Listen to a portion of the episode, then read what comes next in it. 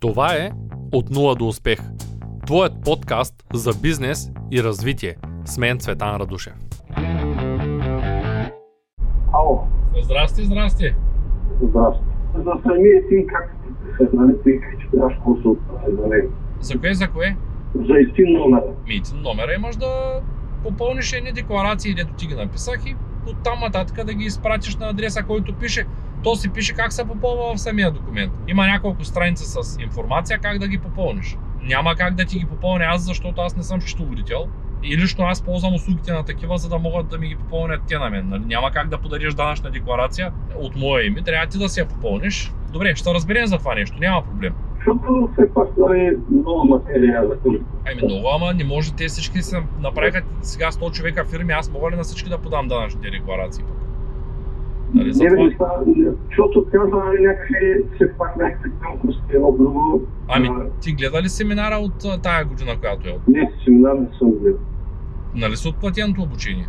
Да, да, платеното обучение съм. Ами влез, гледай семинара, Геомил повече от един час обяснява за документите, за щатските фирми, кое как се подава. Има е тази информация в обучението за щатските фирми. Е, добре, значи оттам. Първо изгледай нея, да, ти не си се информирал и после задаваш въпроси, на които ние най-вероятно сме ти дали отговор вече.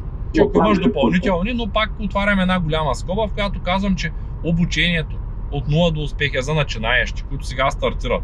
И аз не съм, не съм предвидил в него да преподавам счетоводство в Штатите. Просто всички решиха да се насочат към Штатите, направиха си фирми и сега всички осъзнаха, че като имаш фирма в Штатите, трябва да имаш и бизнес лайсенс, и ИТИН, и ЕИН, и още някакви декларации. Шерил се, се подават там 10-40 декларации, дабл седмици, има там особености, адреси, на всичко отгоре те всяка година ги сменят.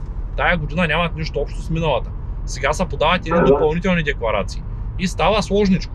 С времето става сложничко.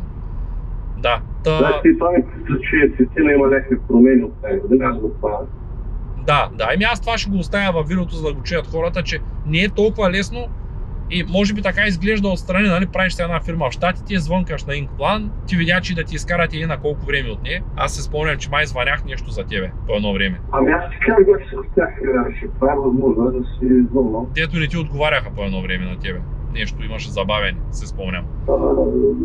Не, не, не е това конкретно. Не си ти. Добре, добре, защото ти ми пишат много хора и така. Та какви са ти въпросите, които все още не са намерили отговор? Ами, тъй като сега вече имам фирма в Штатите и съм изкарал банков акаунт, Да, да се направя eBay акаунт или да го преработя този. не можеш да го Тоест- проработиш. Трябва задължително на 100% да бъде регистриран вече след като имаш един номера изкаран. Защото те вече искат още при регистрацията тези документи. Преди можеше до 10 000 долара без един. Вече не може. И нов eBay акаунт съответно. Най-добре. От американско IP. Трябва да са с щатско IP и с VPN, нали най-вероятно. VPN-ите ги хващат по принцип.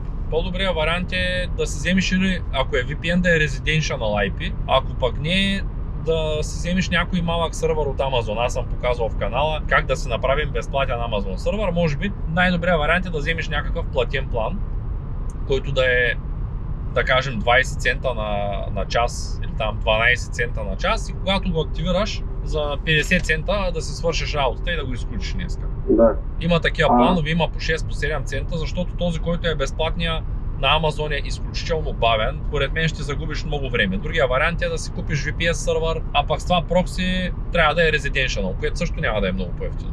Разбрах. А вече последващи влизания в а, eBay трябва ли да са от а, щатско IP или мога вече? Всичко трябва да бъде постоянно от едно и също IP.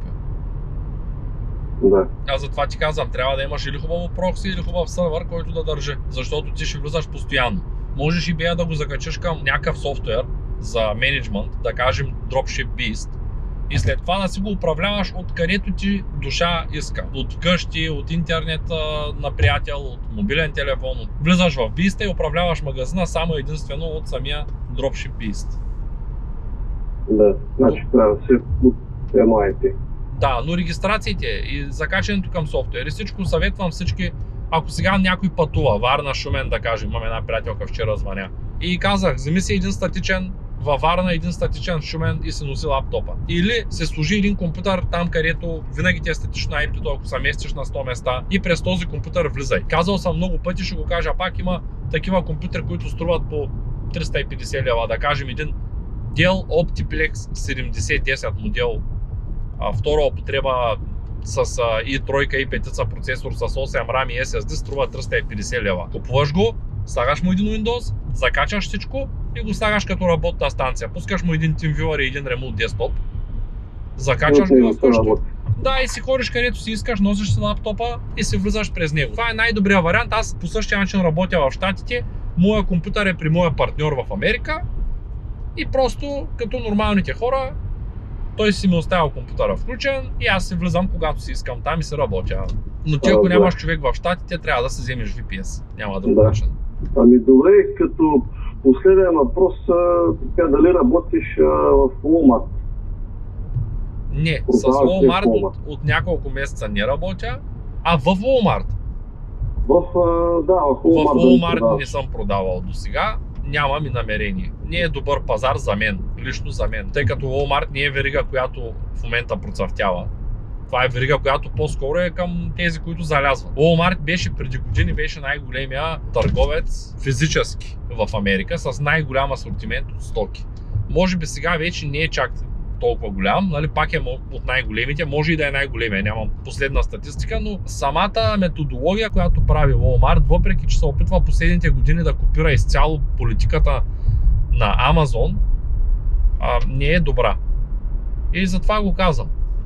Да. Аз в Walmart не бих продавал, защото трафика им пада, защото онлайн не са силни и защото не им познавам политиките и не мисля, че има смисъл да се разфокусирам продавайки там. Да, разбрах. Защото някъде го дават като едва ли не новото, новия Амазон, нали, новия начин на...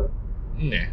Може би там към петишана е много нисък, защото нали знаеш, че когато много малко хора продават на един Да, пазар, но да. за да продават малко хора там, като цяло, за да продават малко хора там, това означава, че няма много трафик. Когато почне да има трафик, те повече хора ще се заселят. Той пазара се балансира. Винаги е било така. Ако едно място Ясно. просто изгуби своя трафик, те хората малко по малко има отлив и пак влиза в баланс. Най-добрият вариант според мен е да се продаваш в eBay. Ако търсиш альтернативни варианти, може да видиш стоки, които да продаваш в Etsy. Там политиките са по-различни и аз нямам никакви видеа за Etsy и нямам сериозен опит. Там не се чувствам човек, който може, като човек, който може да даде стойност да каже точно в Etsy по този начин. Но в крайна сметка Etsy е добър пазар. Можеш да прочетеш политиките и да пробваш там да продаваш продукти. Но търсенето, туловите, софтуера, политиките са различни от Amazon и eBay и за тях няма как да ти дам конкретен съвет. Това е така заръчно направени продукти, така по-скоро. Ами нещо. уж да, но реално можеш да продаваш много неща.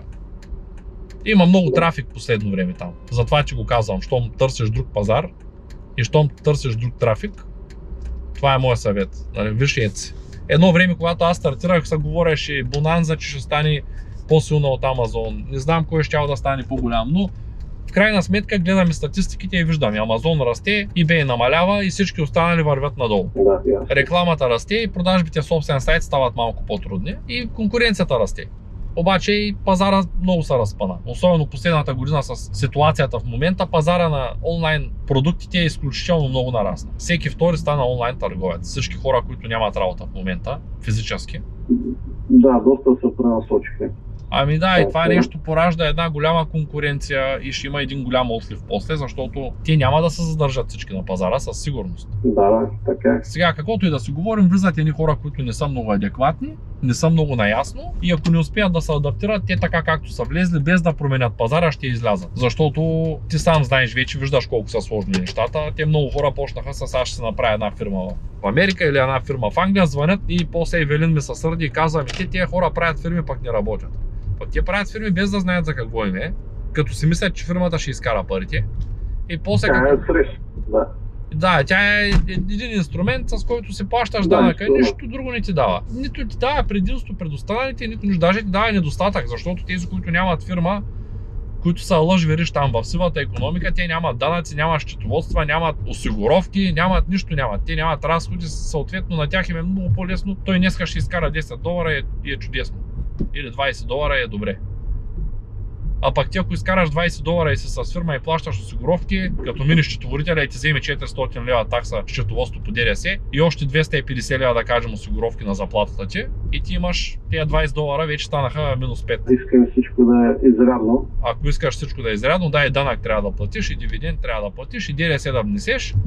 И в един момент се оказа, че тази фирма по-скоро ти пречи, отколкото ти помага и не е нещо, на което трябва да разчиташ в самото начало да бута. То няма как да ти помогне това, че имаш фирма. Защо ти ги казвам? Защото вземи основата от това, което гледаш, обаче търси нещото, което работи добре за теб. Тъй като всеки се намира своето. Някои продават дигитални продукти, някои продават софтуери, други намират от някакво място, друго препродават, някои препакетират, някои правят брандове. Има успешни във всяка една от тези сфери. Най-вероятно, ако се хванеш сериозно с Walmart и почнеш да го движиш и прочетеш цялата политика, и се разровиш в интернет и пишеш с сапорта и звъниш да ги питаш и се разпишеш всичко, което имаш като въпроси, нали, малко по малко ще намериш отговори и ще започнеш да продаваш там.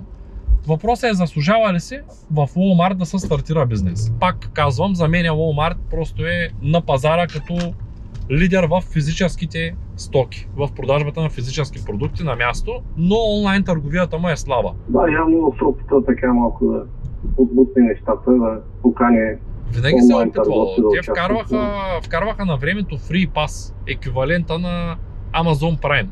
После го махнаха. Да. После пак да. го пуснаха. Сега не знам дали работи.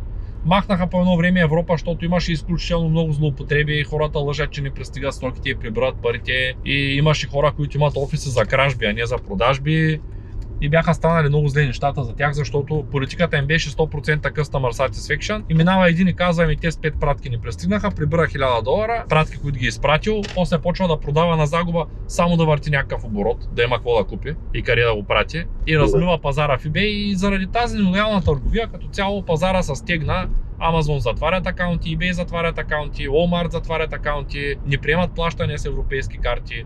Ти сега каза, че си готов с американската сметка. Да, да. Супер, лесно, лесно ли станаха нещата? Ами да. Едно интервю и да. това е, нали, попълним документацията. Да, да. Защото не си питал конкретно, а пък аз не съм качвал точен материал в курса за начинаещи как да подходим.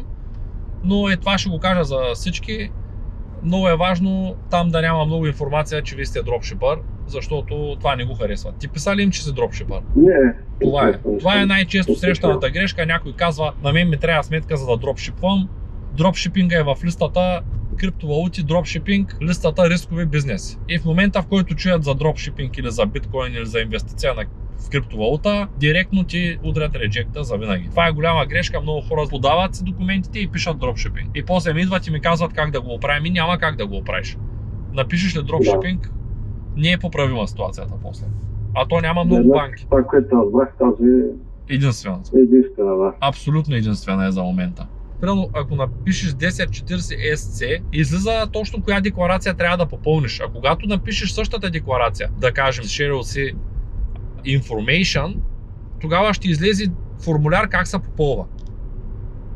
Предните години бяха в един и същи документ, сега са в отделни. Четеш единия документ, четеш този, който трябва да попълниш, четеш този с инструкциите и попълваш. Това е. Ако okay. питаш 5 човека, те ще ти кажат 5 различни неща. Лошото е, че аз за такива работи взимам постоянно консултации, тъй като постоянно се променят нещата. И така. Ами добре, имаш ли други въпроси? Ами това е още не. Благодаря ти за... Няма за какво.